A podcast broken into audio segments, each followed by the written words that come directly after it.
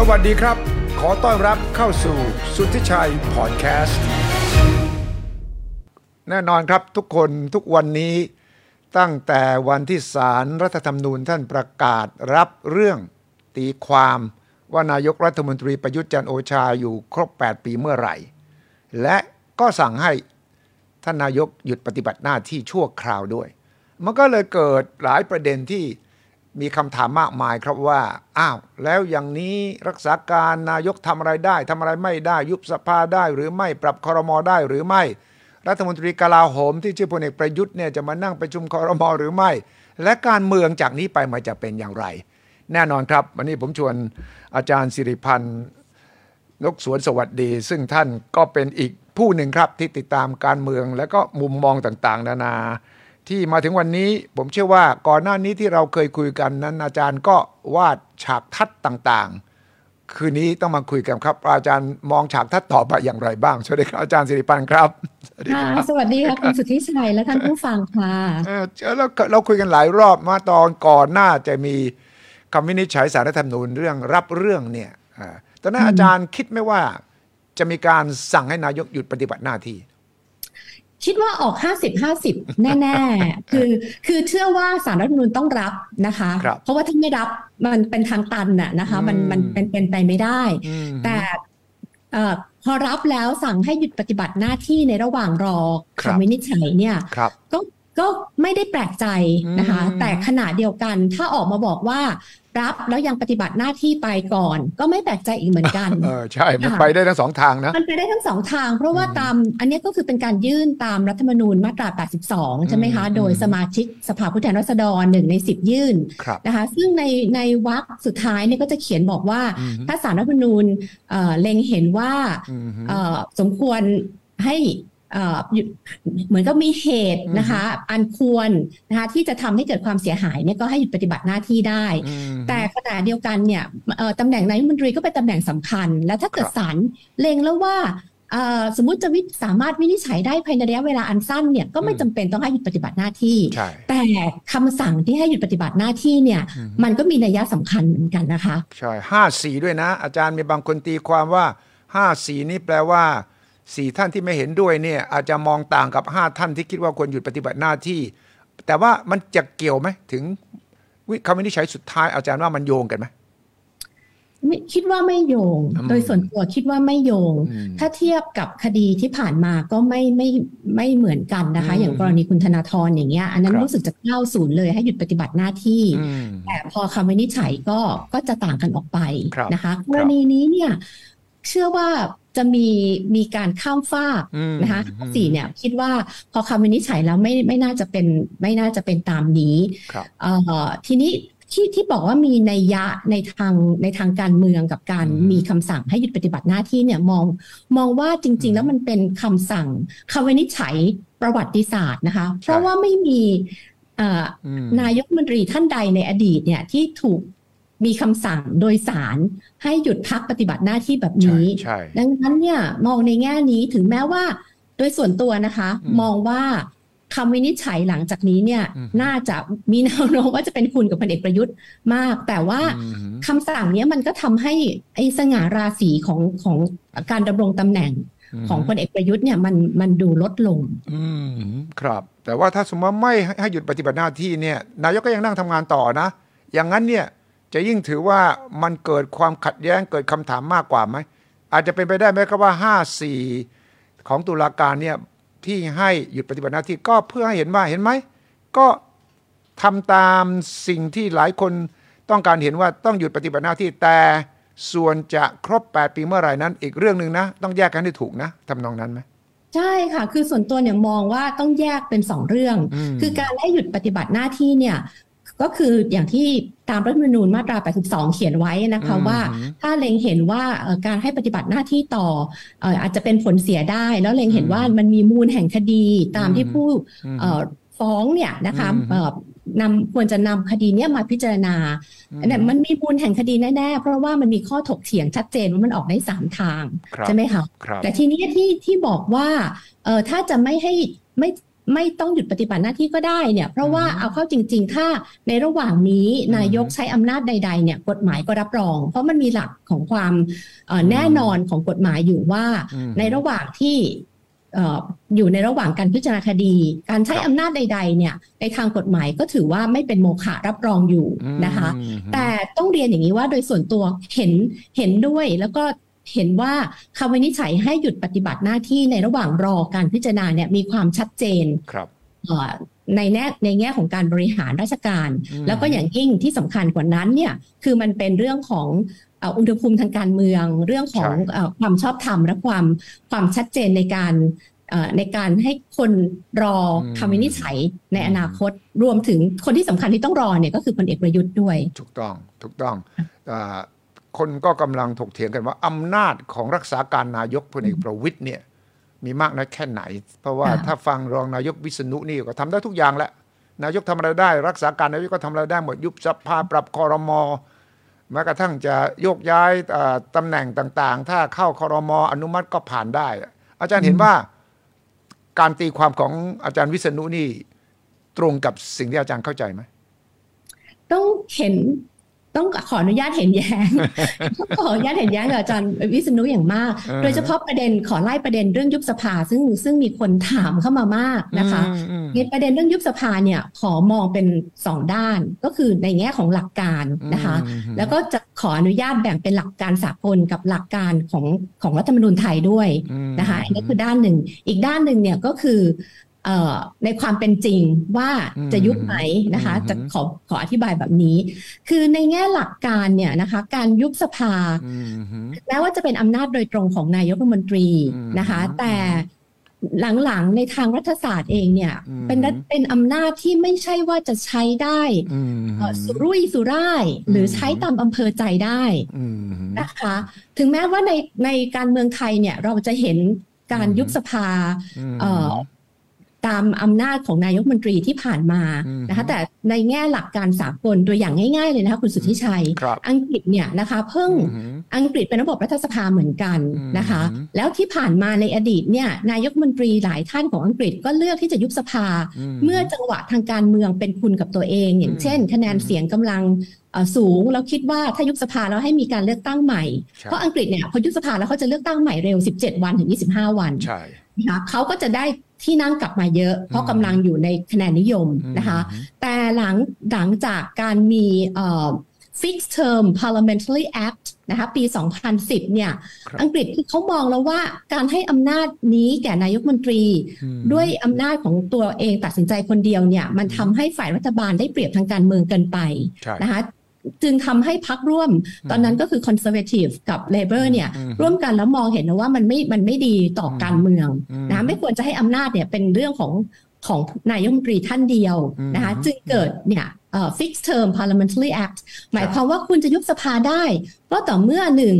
คุณถูกอภิปรายไม่วางใจ แล้วคะแนนเสียงของรัฐบาลน้อย คุณก็ต้องยุบสภา หรืออีกกรณีหนึ่งก็คือคุณจะต้องได้รับ คะแนนเสียงข้างมากในสภาผู้แทนราษฎรคือสองในสามนะคะไม่ใช่แค่ครึ่งหนึ่งสองในสามของสภาผู้แทนราษฎรเท่านั้นนะคะถึงจะอนุมัติให้ยุบสภาได้ อันนี้คือมุมมองการยุบสภาของอังกฤษ ซึ่งเราจะบอกว่าเออเราเนี่ยเรียนแบบอังกฤษอังกฤษเป็นต้นแบบระบบรัฐสภานะคะหรือหลายประเทศก็จะบอกเลยว่าถ้าเกิดระยะเวลาวาระในการดำรงตำแหน่ง ของสภาผู้แทนราษฎรเนี่ยเหลือไม่เกิน 3 เดือนหรือ 6 เดือนเนี่ยคุณจะยุบสภาไม่ได้ อันนี้เพื่อมันเป็นการป้องกันการชิงความได้เปรียบทางการเมือง เพื่อให้การแข่งขันมันเป็นธรรมมากขึ้น อันนี้คือโดยหลักการสากลนะคะ ทีนี้อ่าพอมาดูหลักการของไทยดิฉันคิดว่าถ้าเรามองในแง่ของ ระบบตรวจสอบถ่วงดุล ซึ่งเป็นหลักการพื้นฐานในระบบประชาธิปไตยเนี่ยต้องบอกว่านายกมนตรีของของระบบรัฐสภาเนี่ยมีที่มาจากสภาผู้แทนราษฎรเป็นคนเลือก แล้วก็ตรวจสอบอำนาจซึ่งกันและกันนะคะเราเรียกว่าหลักการนี้ว่าหลัก fusion of power นะคะทีนี้รักษาการนายกรัฐมนตรีนะคะซึ่งจริงๆ คือรักษาราชการแทนนายกรัฐมนตรีเนี่ยโดยเฉพาะตำแหน่ง ตำแหน่งของพลเอกประวิทย์เนี่ยนะคะ จริง ๆ แล้วไม่ได้มาจากการเลือกตั้งเลยด้วยซ้ำใช่ไม่ได้ถูกตรวจสอบถ่วงดุลโดยสภาผู้แทนใช่นะคะโดยหลักการนี้เนี่ยตามมารยาททางการเมืองดิฉันไม่เชื่อว่าจะมีอำนาจยุบสภาได้อืมนะคะอืมเพราะว่าไม่ได้ถูกตรวจสอบถ่วงดุลและที่สำคัญคือไม่ได้ถูกเลือกอืมให้ดำรงตำแหน่งอืม รักษาการนายกรัฐมนตรีโดยสภาผู้แทนราษฎรอ่าถ้าถ้ามองในแง่นี้เนี่ยครับเอ่ออำนาจในการยุบสภาเป็นอำนาจอืมโดยตรงของนายกรัฐมนตรี เพราะว่าถูกตรวจสอบอืมโดยสภาผู้แทนราษฎรอืมนะคะแต่รักษาราชการนายกรัฐมนตรีอืมอะไม่สามารถทำหน้าที่นี้ได้นี่คือหลักตรวจสอบถ่วงดุลนะคะอืมทีนี้จะพูดแบบนี้ต้องต้องเรียนท่านผู้ฟังว่าอืมเนื่องจากรัฐธรรมนูญฉบับนี้หรือฉบับใดๆของไทยเนี่ยไม่เคยระบุเอาไว้ นะคะว่าอืมเอ่ออำนาจของรักษาการนายกรัฐมนตรีเนี่ยทำอะไรได้บ้างใช่นะคะเออทีเนี้ยอืมพอเราเข้าไปดูอำนาจตรงเนี้ยไม่ได้ถูกระบุไว้ในรัฐธรรมนูญอืมแต่ถูกระบุไว้ในเอ่อระเบียบบริหารราชการแผ่นดินใช่ไหมคะปีอ่า2534อ่าทีเนี้ยอืมความดิฉันคิดว่าจุดมันอยู่ตรงนี้ค่ะอืมอำนาจของรักษาการนายกรัฐมนตรี ก็คืออำนาจที่ถูกบรรจุในระเบียบบริหารราชการอืมราชการอืมแต่อำนาจยุบสภาเป็นอำนาจทางการเมืองอืมใช่ซึ่งระบุอยู่ในรัฐธรรมนูญอืมนะคะการยุบสภาเอ่อที่มาของคณะรัฐมนตรีเนี่ยถูกระบุไว้ในรัฐธรรมนูญอืมแต่รักษาการเนี่ยอยู่ระบุถูกระบุไว้ในระเอ่อการบริหารราชการอืมราชการกับการเมืองดิฉันคิดว่าอืมอันนี้ต้องแยกกัน ดังนั้นครับจึงเห็นว่าอืมเอ่อ ไม่เอ่อเอ่อรักษาการนายกรัฐมนตรีไม่มีอำนาจยุบสภานะคะอืมทีนี้ดิฉันคิดว่าประเด็นเนี้ยจะจริง ๆ แล้วจะไม่เกิดขึ้นหรอก เพราะครับดิฉันไม่เชื่อว่าพลเอกประยุทธ์จะใช้อำนาจยุบสภานะคะคือเรากำลังประมองวิในตรใช่แง่ไหมหลักการอะก็น่าจะถ้าเรามองในความเป็นจริงนะคุณสุทธิชัยใช่ แต่ยุบสภาก็คือคุณต้องได้เปรียบใช่ไหมคะอ่าฮะคะแนนเสียงพลังประชารัฐต้องมาละอ่าแต่แต่ว่าแต่ว่าตอนนี้ไม่ได้เปรียบนี่ตอนนี้ไม่อยู่ในฐานะได้เปรียบนี่ไม่ได้อยู่ในฐานะได้เปรียบคุณสุทธิชัยว่ายังไงคะได้เปรียบไหมจะคะไม่ได้เปรียบแน่นอนแล้วโดนด่าเยอะด้วย แล้วก็จะโดน แล้วก็จะเป็นประเด็นประเด็นการหาเสียงของฝ่ายตรงกันข้ามว่านี่ไงช่วยโอกาสจังหวะนี่เอ่อไม่ไม่มีมารยาทและแล้วสำคัญคือถ้าตุลาการสารรัฐธรรมนูญท่านจะคิดยังไงอะ นี่อยู่ดีๆกันพิจารณาเรื่องคุณประยุทธ์อยู่คุณยุคุณยุบสภาขึ้นมามันก็มีประเด็นการการเมืองที่มาสลับซับซ้อนแล้วเนี่ยนะเออมันทำให้การการทำหน้าที่ของสารรัฐธรรมนูญเนี่ยก็มีปัจจัยใหม่ที่ไม่ได้อยู่ในอยู่ในเอ่อประเด็นกฎหมายใด ๆ เลยเนี่ยเออค่ะคือดิฉันว่าคนที่ตั้งประเด็นนี้ขึ้นมาเนี่ยโอเค อาจจะอยากเห็นการเลือกตั้งเร็วอ่าแต่ว่ามันมันเป็นการตั้งประเด็นที่ทำให้ไขว้เขวในทางการเมืองนะคะในทางใช่ในทางเอ่อ ความสนใจทางการเมือง และที่สำคัญไปกว่านั้นเนี่ยอืมเราต้องไม่ลืมว่าพอยุบสภาเสร็จนะคะอืมอันนี้รัฐธรรมนูญระบุไว้ชัดเจนว่าจะต้องเลือกตั้งภายใน 45 ถึงครับ60 วันครับใช่ไหมคะครับไม่ใช่ว่ายุบสภาเสร็จแล้วจะรักษาการรอไปอีกได้ยาวๆ ถึงมกราไม่ได้ใช่เพราะฉะนั้นในในในเงื่อนไขของเวลาเนี่ยอืมถ้ายุบสภาอะสมมุติสิ้นเอ่อเดือนภายในกันยาก็ต้องเลือกตั้งกันยาอืมตุลาอืมกลางตุลาใช่ไหมคะอืมแล้ว เราจะมายุบสภาก่อนที่จะมีเอเปกเหรอคะอันนั้นสิมันก็ยิ่งเป็นโลกสิมันก็ยิ่งเป็นเรื่องที่แบบเป็นไปไม่ได้เลยเออดิฉันคิดว่ามันเป็นไปไม่ได้เลยเรื่องของอ่าอำนาจอ่าเรื่องของว่าจะยุบสภานะคะ ต่อให้พลเอกประยุทธ์เองก็เถอะนะคะก็ก็คงไม่ยุบพลเอกประวิตยก็คงไม่ยุบเหมือนกันอ่ามันคงเป็นคำถามสมมุติทั้งนั้นแหละที่เราพูดถึงอ่าเรื่อง ยุบสภา เรื่องปรับคอรมอด้วยซ้ำไปเนี่ยนะครับอ่าถ้าฝรั่งก็เรียก hypothetical question ใช่ไหมคือเป็นคำถามที่สมมุติว่ามันมีแต่ว่ามันในทางความเป็นจริงมันไม่เกิด แต่ว่าท่านท่านรองนายกวิษณุก็ไม่ควรจะตอบในในแง่นี้นะให้มันเกิดความสับสนว่าทำได้ทุกอย่าง ถ้าท่านอ่ารองนายกวิษณุเพียงแต่บอกว่า ท่านก็คือรักษาการก็ทำในสิ่งที่รักษาการควรจะทำค่ะอ่าถ้าถ้าผมจะยกตัวอย่างคือว่ามีฝากบ้านให้คุณดูแลนะ คุณอย่าไปอยู่ดีๆ จะซ่อมบ้านสร้างบ้านเขียนแบบใหม่เลยเนี่ยนะฉะนั้นคุณมีหน้าที่ดูแลให้บ้านเนี่ยเรียบร้อยที่สุดจนกระทั่งเจ้าของบ้าน เขาจะรู้ว่าเขาจะกลับมาได้หรือเปล่าแล้วก็ว่ากัน แต่ว่าพอยิ่งถามลึกยิ่งไปโน่นเลยนะว,วันนั้นท่านวิษณุบอกว่า คนที่มารักษาการนายกเนี่ยถ้าเบอร์หนึ่งไม่รับเบอร์สองไม่รับเบอร์รองนายกหกคนไม่รับเนี่ย ก็เป็นไปได้นะรัฐมนตรีกลาโหมพลเอกประยุทธ์จะมารักษาการนายกด้วย ผมฟังดูแล้วมาเอาอย่างนั้นกันเลยจริง ๆ เหรอประเทศไทยเนี่ยคือพลพลเอกประยุทธ์รักษาการแทนพลเอกประยุทธ์เอออันนี้ไปใหญ่แล้วค่ะแต่ว่าโดยภาษากฎหมายไงคุณวิษณุกำลังจะบอกว่าโดยเทคนิคมันได้ แต่ควรไม่ก็อีกเรื่องหนึ่งแต่ถึงแม้ว่ามันโดยเทคนิคได้ มันก็ทำให้เกิดจินตนาการเกิดเสียงวิพากษ์วิจารณ์ที่ไม่ควรจะเกิดใช่ไหมล่ะใช่ค่ะ คือจริง ๆ แล้วอันนี้ก็ไม่ไม่ไม่ไม่ไม่บังอาจเขาเรียกอะไรคะสอนราชสีนะคะ แต่ว่าประเด็นเหล่านี้มันไม่ควรจะมันไม่คือนักข่าวก็ถามด้วยความอยากรู้นะคะ ว่าขอบเขต ของรักษาการนายมนตรีเนี่ยแค่ไหน แต่ว่าเพื่อไม่ให้เกิดความสับสนจริง ๆ แล้วทีนี้ว่าน่าจะตัดบทน่าจะเหมาะสมกว่ามันมันมันก็เลยเกิดจินตนาการไปไกลก็มีอาจารย์อีกท่านหนึ่งอาจารย์ท่านหนึ่งไปไปค้นกฎหมายบอกว่า จริง ๆ ก็ไม่ได้ เพราะว่าในรัฐธรรมนูญเขียนไว้ว่า รองนายกเท่านั้นที่จะมาเป็นรักษาการนายกได้ใช่ไหมใช่ค่ะใช่ที่ฉันกำลังจะพูดแบบนี้ว่า คือรองนายกอะแล้วจริง ๆ แล้วเนี่ยต้องบอกเลยว่า รักษาการเนี่ยไม่ได้อยู่ในรัฐธรรมนูญนะคะ รัฐธรรมนูญไม่ได้เขียนเอาไว้เขียนเอาไว้ อ่า มันเป็นมันเป็นคำสั่งอของคณะรัฐมนตรีตอนปี 63 ซึ่งก็เป็นคำสั่งของคณะรัฐมนตรีชุดนี้ ที่ได้จัดลำดับรองนายกรัฐมนตรีไว้หกท่านใช่ไหมคะ ซึ่งมันก็จบที่หกท่านนี่แหละ จะไปไกลขนาดรัฐมนตรีว่าการกลาโหม มารักษาการแทนนี่ฉันคิดว่ามันมันก็ไม่เหมาะอันเนี้ย แต่แต่ประเด็นมันอยู่ตรงนี้ค่ะคุณสุทธิชัยมันมันสะท้อนไงคะว่าทำไมเราจะต้องมาเถียงกันเรื่องแบบนี้ทั้งทั้งที่สังคมเนี่ยมันมีเรื่องที่น่าสนใจมากกว่านะคะโดยเฉพาะอย่างยิ่งมันมันทำให้เกิดคำถามได้ว่าทำไมรัฐธรรมนูญเนี่ยมันถึงร่างมาให้เกิดการตีความได้หลากหลาย มันถึงมันถึงจะต้องมาถกเถียงที่มาแล้วก็การสิ้นสุด วาระของนายกบัญชี ซึ่งเอาเข้าจริงๆเนี่ยต้องยอมรับเลยว่าพลเอกประยุทธ์เองก็ไม่ได้มีที่มาอันเหมาะสมหรือตามคันคันลองของระบอบประชาธิปไตยนะคะแต่การจะหมดวาระลงเนี่ยเราต้องมานั่งถกเถียงกันกับกับนายกบัญชีที่ไม่ได้มาตามวิถีทางประชาธิปไตยที่ที่เป็นสากลเลยด้วยซ้ำดังนั้นตรงนี้มันเป็นบทเรียนของการร่างรัฐธรรมนูญในอนาคตนะคะว่ามันไม่ควรเปิดช่องให้ นายกมนตรีนะคะมาจากวิถีทางอภินิหารแบบนี้นะคะแล้วแล้วตัวรัฐธรรมนูญเองเนี่ยก็ควรจะระบุไว้ชัดเจนในกรณีที่เกิดอุบัติเหตุทางการเมืองว่า รักษาการนายกมนตรีทำอะไรได้บ้างครับ เพื่อไม่ให้เกิดเนี่ยค่ะ ความสูญเสียพลังงานในการเข้าทำความเข้าใจการเมืองครับ พอถึงช่วงนี้คนก็จะ ตั้งรอแล้วว่าสารรัฐธรรมนูญท่านจะตัดสินช้าเร็วอย่างไรท่านก็พูดเอาไว้ประมาณเดือนกันยาใช่ไหมข่าวที่ออกมาเนี่ยประมาณเดือนก็เดือนหนึ่ง อาจารย์คิดว่าขั้นตอนกระบวนการของสารรัฐธรรมนูญเนี่ยจะมีการไต่สวน ก็ขอให้ท่านนายกเขียนคำชี้แจงไปด้วยใช่ไหมอาจารย์คิดว่าจะเดินแนวแบบไหนแนวว่ากฎหมายก็ชัดเจนแล้วมันไม่มีประเด็นข้อเท็จจริงอะไร ประเด็นกฎหมายก็ชัด ตัดสินได้เลย หรืออาจารย์คิดว่าสารรัฐธรรมนูญท่านอาจจะบอกว่า ก็ฟังความรอบข้างก่อน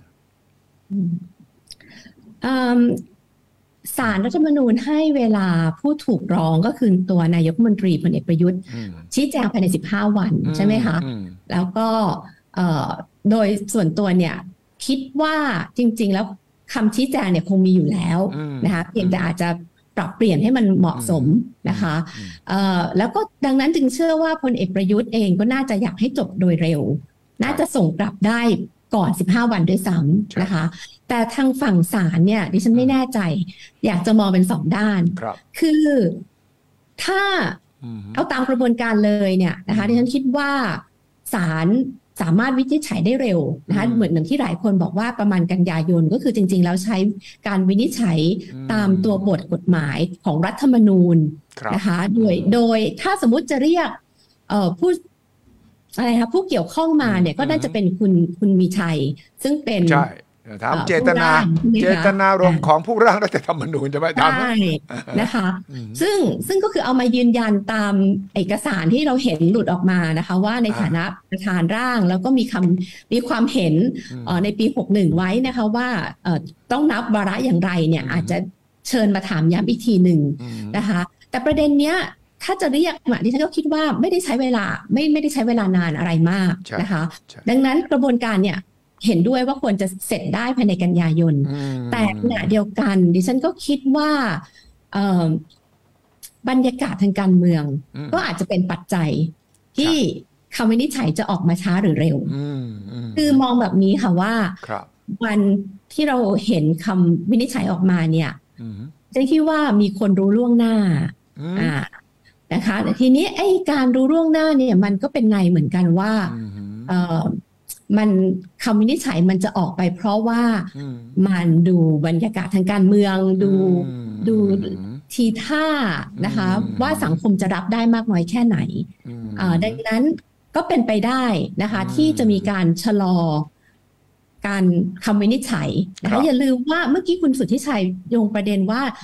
รักษาการนายมนตรีเนี่ยทำอะไรได้มากน้อยแค่ไหนดิฉันคิดว่าสิ่งที่เราเห็นตอนนี้ก็คือว่า โอเค ไม่ยุบสภาไม่ปรับคอรมอลฉันคิดว่าอันนั้นเกินขอบเขต แต่อำนาจที่มีอยู่ในขณะนี้เนี่ยทำอะไรได้เยอะเพราะมันเป็นช่วงของการโยกย้าย นั่นสิอ่าจะโยกย้ายมีอำนาจแค่ไหนครับอาจารย์ยกย้าย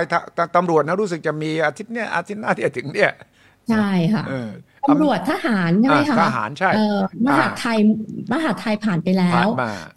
ค่ะซึ่งจริง ๆ แล้วเนี่ยคือถ้าถ้าไปดูในระเบียบบริหารราชการแผ่นดินเนี่ยจะบอกว่าไม่มีอำนาจโยกย้ายหรือเรื่องงบประมาณ แต่เรื่องโผคอรมอเนี่ยมันไม่ใช่การโยกย้ายมันเป็นมันเป็นเรื่องของการปรับเลื่อนตำแหน่งในตำแหน่งที่ว่าง ไม่ใช่โยก ไม่ใช่โยกตามอำเภอใจ แล้วเราก็จะเห็นว่า พลเอกประวิทย์จริง ๆ แล้วเนี่ย ก่อนหน้านี้เนี่ยก็อยากนั่งเป็นประธานกรรมการดูแลเรื่องการโหตำรวจพูดง่ายๆภาษาชาวบ้าน ดังนั้นตรงนี้ก็เป็นจังหวะที่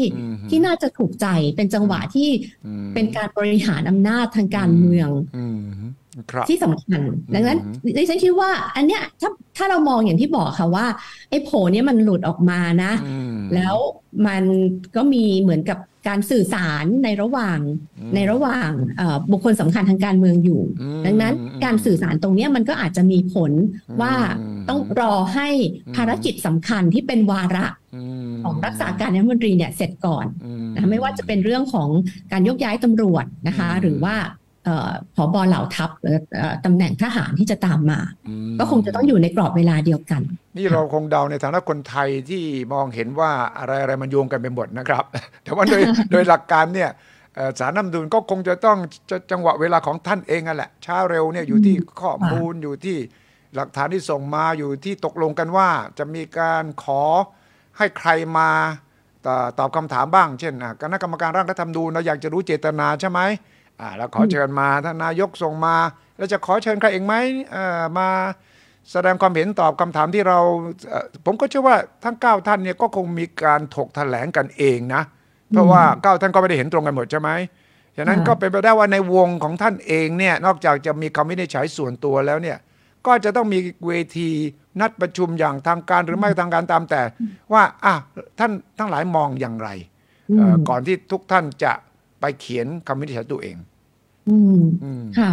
อันนี้ดิฉันก็อยากจะอยากจะทราบเหมือนกัน คือดิฉันคิดว่าเก้าท่านเนี่ยน่าจะมีอะไรมีแนวทางอยู่ในใจอยู่แล้วล่ะนะคะ เพราะว่าเราเองเราก็ยังมีแนวทางของเราเลย แล้วเรื่องนี้ก็ถูกชงมาเป็นเวลาระยะเวลาหนึ่งแล้วค่ะ แต่ว่าจริง ๆ แล้วก็อยากอยากจะคิดว่าควรจะมีกระบวนการแลกเปลี่ยนระหว่างเก้าท่านเนี่ย ให้เหมือนกับถก ถกแถลงกันโน้มน้าวกันว่าทำไมท่านถึงคิดแบบนั้นทำไมท่านท่านถึงคิดแบบนี้นะคะ เพราะว่าเอาเข้าจริง ๆ อย่างที่คุณสุทธิชัยพูดแหละ ถึงแม้ที่จะบอกว่ามันมีจังหวะทางการเมืองของมันอยู่ แต่ว่าด้วยความเคารพศาลท่านเนี่ยก็คงจะมีมีจังหวะเวลาของท่านเองกำหนดเวลาของท่านเอง แล้วถ้าให้มองในแง่ของการเมืองดิฉันก็คิดว่าไม่ควรจะนานด้วย ควรจะมีคำวินิจฉัยไม่เกิดไม่เกินเดือนหนึ่งอะนะคะ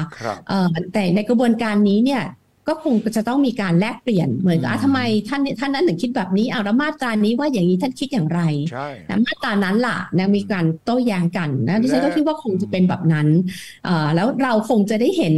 คำวินิจฉัยรวมกับคำวินิจฉัยส่วนตัวนะคะมันจะออกมาห้าสี่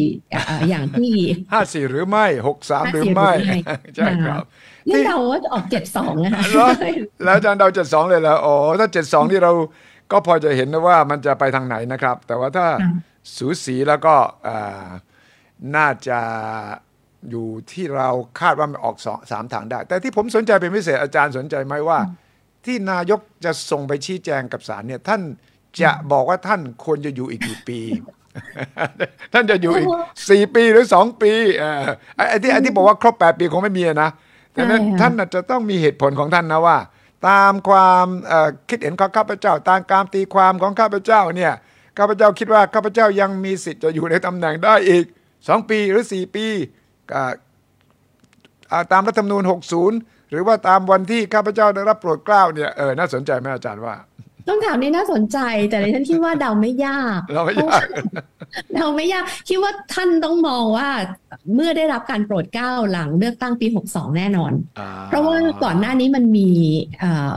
ที่ออกมานะคะว่าท่านได้ปรึกษาไปที่สภาผู้แทนราษฎรสำนักสภาแล้วเนี่ย แล้วท่านก็มีคำวินิจฉัยตรงนี้ออกมาแล้ว หมายถึงว่าในในแง่ของ ความเห็นนะคะของสำนักเลขาธิการสภาผู้แทนราษฎรนะคะของรัฐสภาว่าตำแหน่งรัฐมนตรีของพลเอกประยุทธ์เนี่ยให้เริ่มนับตั้งแต่เมื่อมีการโปรดเกล้าหลังการเลือกตั้ง ดังนั้นท่านก็คิดว่าท่านจะอยู่ได้จนปีเจ็ดศูนย์แล้วค่ะคิดว่าตรงนี้ไม่ไม่ไม่แปลกใจนะคะ แต่ว่าถ้าถ้าให้เดาเนี่ย อันนี้คือเดาล้วนๆนะคะ ให้เดาใจสารรัฐธรรมนูญเนี่ยคิดว่า จะเริ่มนับตอนปี 60 แต่อย่างที่บอกนะคะว่าโดยโดยตัวเองมุมมองของส่วนตัว มองว่าหมดแล้วตั้งแต่ 24 สิงหาคมนะคะแต่ได้คุยกับคุณสุทธิชัยไปแล้วนะคะว่ามันควรจะเริ่มนับตั้งแต่ปี 57 นะคะเพราะว่ามันไม่ได้เป็นการใช้กฎหมายย้อนหลัง แต่มันคือเมื่อรัฐธรรมนูญประกาศใช้ มันมีผลบังคับทันที ถูกต้องถูกต้องแต่ว่ายังคิดว่าศาลเนี่ยนะคะจะ จะออกในหน้าที่เลือกเมื่อรัฐธรรมนูญมีผลบังคับใช้ประกาศใช้ตอนปี 60 ก็จะมีให้เดา ก็จะมีคนมองเป็นการประนีประนอมทางการเมืองใช่ไหมครับถ้าสร้างสายกลางใช่ไหมครับใช่ใช่เพราะว่าในถ้าสารออกหน้านี้ปุ๊บเนี่ยพลเอกประยุทธ์เองนะคะก็จะกลับมา ได้ทำหน้าที่เป็นประธานการประชุมเอเปกสมใจใช่ไหมคะแต่หลังจากนั้นในทางการเมืองเนี่ยมูลค่าทางการเมืองจะหายวับเลย เพราะว่าในการเลือกตั้งครั้งหน้าซึ่งจะมีขึ้นประมาณมีนาเมษาเนี่ยนะคะครับชื่อของพลเอกประยุทธ์จะไม่น่าจะถูกเสนอขึ้นมาเป็นแคนดิเดตนายกบัญชีโดยพรรคการเมืองไหนนะคะเพราะว่าถ้าถูกเสนอชื่อมา แล้วเกิดเลือกขึ้นมาเนี่ยก็จะอยู่ได้แค่สองปี ดังนั้นในแง่นี้เนี่ย ถ้ามองแบบกลางๆนะคะ มันก็จะทำให้คนก็จะรู้ได้ว่าอะพลเอกประยุทธ์หมดแค่นี้แหละ ถึงแม้ศาลจะบอกว่าอยู่ต่อได้อีกถึงปีหกแปดแต่ว่าในความเป็นจริงก็ไม่มีมูลค่าทางการเมืองอีกแล้ว ถ้าคิดอย่างนั้นเนี่ยแล้วถ้าอาจารย์เป็นที่ปรึกษาพลเอกประยุทธ์เนี่ย ผมคิดว่าอาจารย์จะเสนอเลยว่า ทางถ้าทางสารรัฐธรรมนูญท่านบอกว่าท่านอยู่ได้อีกสองปี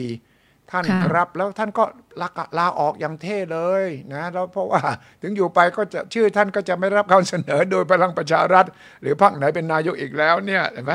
มันก็จะออกมาสง่างามเลยไหมก็จะแล้วพี่ป้อมก็จะได้เป็นแคนดิเดตของพรรคพลังประชารัฐ โอ้ทุกอย่างมันจังสวยงามเหลือเกินนะ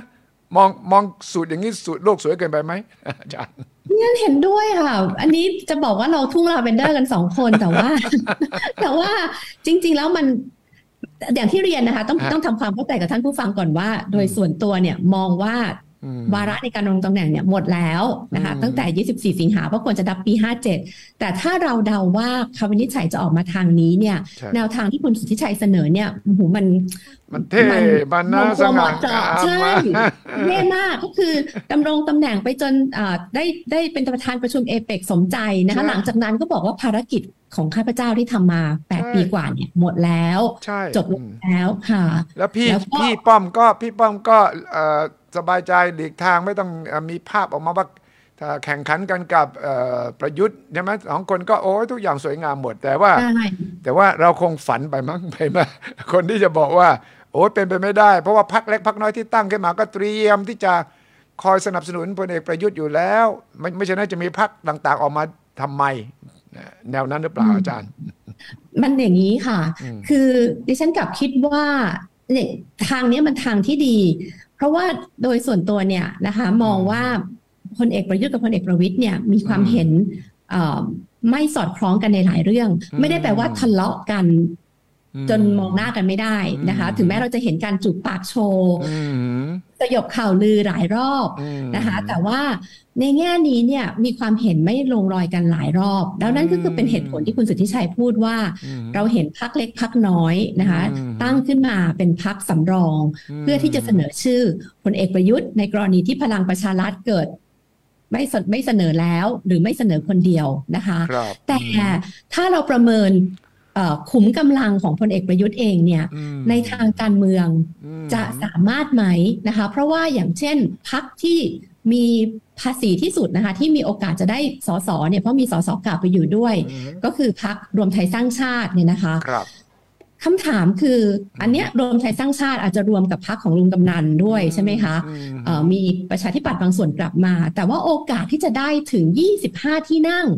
คือ 5%ตามที่รัฐธรรมนูญกำหนด เพื่อที่ชื่อพลเอกประยุทธ์เมื่อถูกเสนอโดยพักรวมไทยสร้างชาติแล้ว จะถูกนำมาพิจารณาในการเป็นแคนดิเดตนายมนตรีเนี่ยดิฉันคิดว่าได้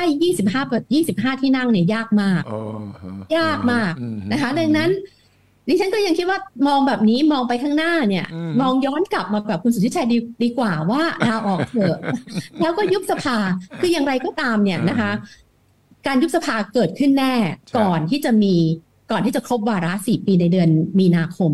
นะคะหลังเอเปกเนี่ยยังไงก็ยุบสภาจะเป็นปลายพฤศจิกาหรือว่าธันวามกราอะไรก็ตาม เพื่อเพื่อ เปิดช่องให้มีการย้ายพักใช่ไหมคะเพราะว่าเราก็ทราบว่าเอ่อถ้ายุบสภาเนี่ยสสผู้สมัครสสเป็นสมาชิกแค่สามสิบวันนะคะถ้าไม่ยุบนะคะหมดปล่อยให้หมดวาระเนี่ยเก้าสิบวัน ซึ่งมันจะทำให้ผู้สมัครจำนวนมากย้ายพักไม่ได้ แล้วก็พักก็อาจจะแก้เผ็ดโดยการไม่ส่งลง ดังนั้นก็จะมีผู้สมัครอกหักเยอะ ดังนั้นตรงเนี้ยนะคะพลังประชารัฐเอง มองจังหวะตรงนั้นว่าความได้เปรียบทางการเมืองก็คือต้องยุบสภาเพื่อที่จะดึงบ้านใหญ่บ้านเล็กนะคะสสเก่าเข้ามาในพักดังนั้นในในแง่นี้เนี่ยพลเอกพลเอกประยุทธ์เองอะค่ะถ้าถ้ามองการเมืองแบบนี้นะคะ มองประเมินประเมินพลังกำลังภายในของตัวเองเนี่ยนี่ฉันคิดว่าการ ยุบสภาลาออกแล้วยุบสภาเนี่ยจะเป็นจังหวะที่เหมาะสมทางการเมือง แต่ก็อย่างคุณสุทธิชัยว่าเนี่ยเราก็ควรจะต้องตื่นตื่นตื่นเพราะว่าดูดูดูทรงดูนิสัยแล้วเนี่ย ท่านคงคงสู้อะค่ะคงสู้ ทีนี้มันก็นำไปสู่การพยากรณ์ต่อว่าถ้าพลเอกประยุทธ์สู้ต่อ จะเกิดอะไรขึ้นกับตัวเองกับพลังประชารัฐ และก็ ถ้าพลังประชารัฐไม่ไม่สามารถระดมพักร่วมรัฐบาลชุดปัจจุบันได้ที่มาตั้งรัฐบาลพลเอกประวิทย์ตอนนี้คำถามต่อไปคือพลเอกประวิทย์อนาคตการเมืองจะเป็นอย่างไรด้วย อืม คืออย่างไรก็ตามนะคะ เลือกตั้งครั้งหน้าเนี่ยดิฉันก็คิดว่าพักฝ่ายค้านตอนนี้จะเป็นพักที่หมายถึงรวมกันแล้วนะคะ พักที่มีคะแนนเสียงมากกว่าพักร่วมรัฐบาลตอนนี้ อ่าโอเค ถ้าท่านนายกมองไปอย่างนั้นครับค่ะครับแต่ข้อได้เปรียบของฝั่งพลเอกประยุทธ์พลเอกประวิตยสมมติว่าเรายังมองว่าสามปอยังยังผนึกกันอยู่เนี่ย ก็คือการที่มีสว250คน ซึ่งอันนี้ก็ทราบกันอยู่ดีนะคะแต่ก็จะเป็น ครั้งสุดท้ายที่สว 250 คนจะเลือกนายกบัญชีอำนาจเนี้ยจะหมดไปหลังการเลือกตั้งครั้งหน้า พร้อมๆกับที่วาระของสวชุดนี้ก็จะหมดลงนะคะดิฉันคิดว่าการเลือกตั้งครั้งหน้าเนี่ยจะสู้กันดุเดือดก็จริง แต่รัฐบาลใดก็ตามที่จะมาจากหลังการเลือกตั้งครั้งหน้าเนี่ยจะอยู่ไม่ยาวจะอยู่ไม่ยาวค่ะเพราะว่าพอสวหมด เลือกเสร็จแล้วเนี่ยนะคะดิฉันก็เชื่ออีกว่าจะมีข้อเรียกร้อง ให้มีการแก้รัฐธรรมนูญ ให้มีความชัดเจนขึ้น แล้วหลังจากนั้นเนี่ยจะมีการยุบสภาและเลือกตั้งใหม่ค่ะและนี่คือจังหวะทางการเมือง อาจจะมองยาวไปนิดนึงนะคะ แต่แต่คิดว่าประเด็นอำนาจสวในการเลือกรัฐมนตรีเนี่ยเป็นเงื่อนไขสำคัญที่จะกำหนดค่ะใช่อาจารย์ไม่สงสัยแล้วใช่ไหมว่าเรื่องสองบัตรสองใบเรื่องหนึ่งร้อยห้าร้อยนี่จบแล้วยัง หรือยังมีโอกาสจะผีจะลุกขึ้นมา ฟื้นขึ้นมาจากหลุมอีก ไม่ไม่เชื่อ แล้วก็ไม่เชื่อตั้งแต่แรกคือจำได้ว่าคุยกับคุณสุทธิชัยสองสามรอบดิฉันก็ยืนอยู่ว่าทั้งโดยหลักการหมายว่าโดยรัฐธรรมนูญนะคะ ยังไงก็ต้องร้อยห้าร้อยเนี่ยผิดรัฐธรรมนูญแน่ๆนะคะ แล้วถ้าเกิด500เกิดผ่านขึ้นมาเนี่ย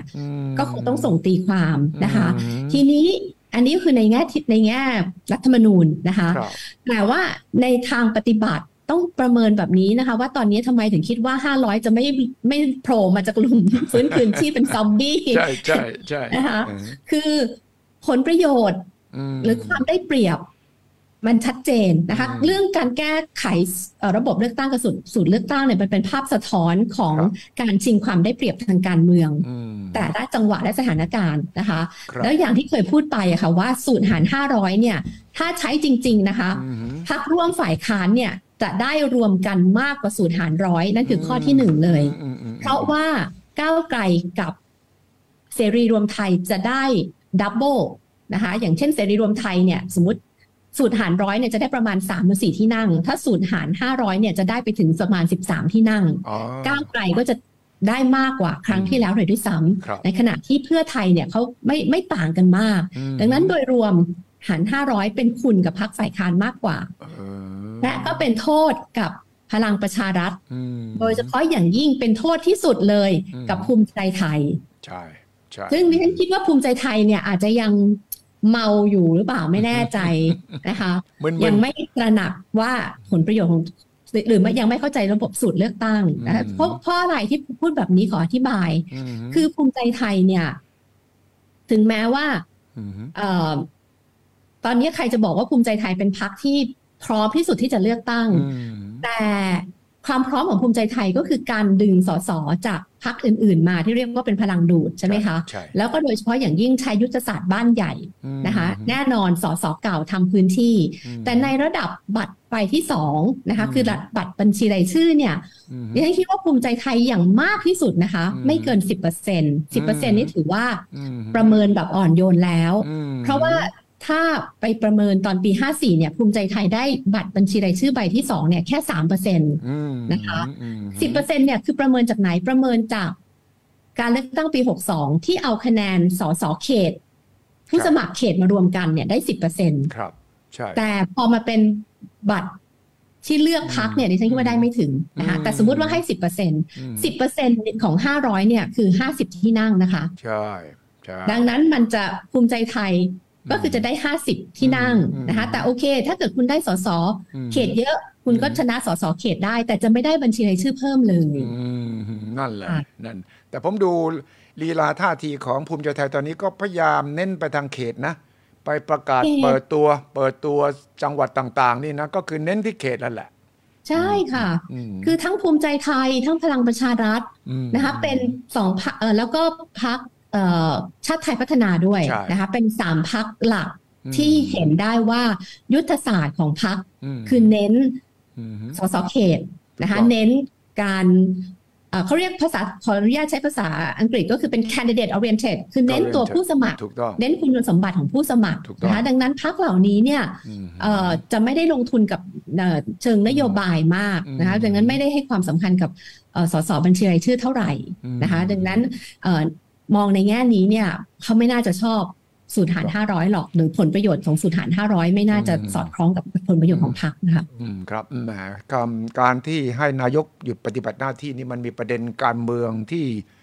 ต่อเนื่องมองทั้งปัจจุบันอนาคตมากมายเลยนะครับ อาจารย์ เพราะว่ามันคือมันเป็นหนึ่งปัจจัยที่จะมีผลกระทบ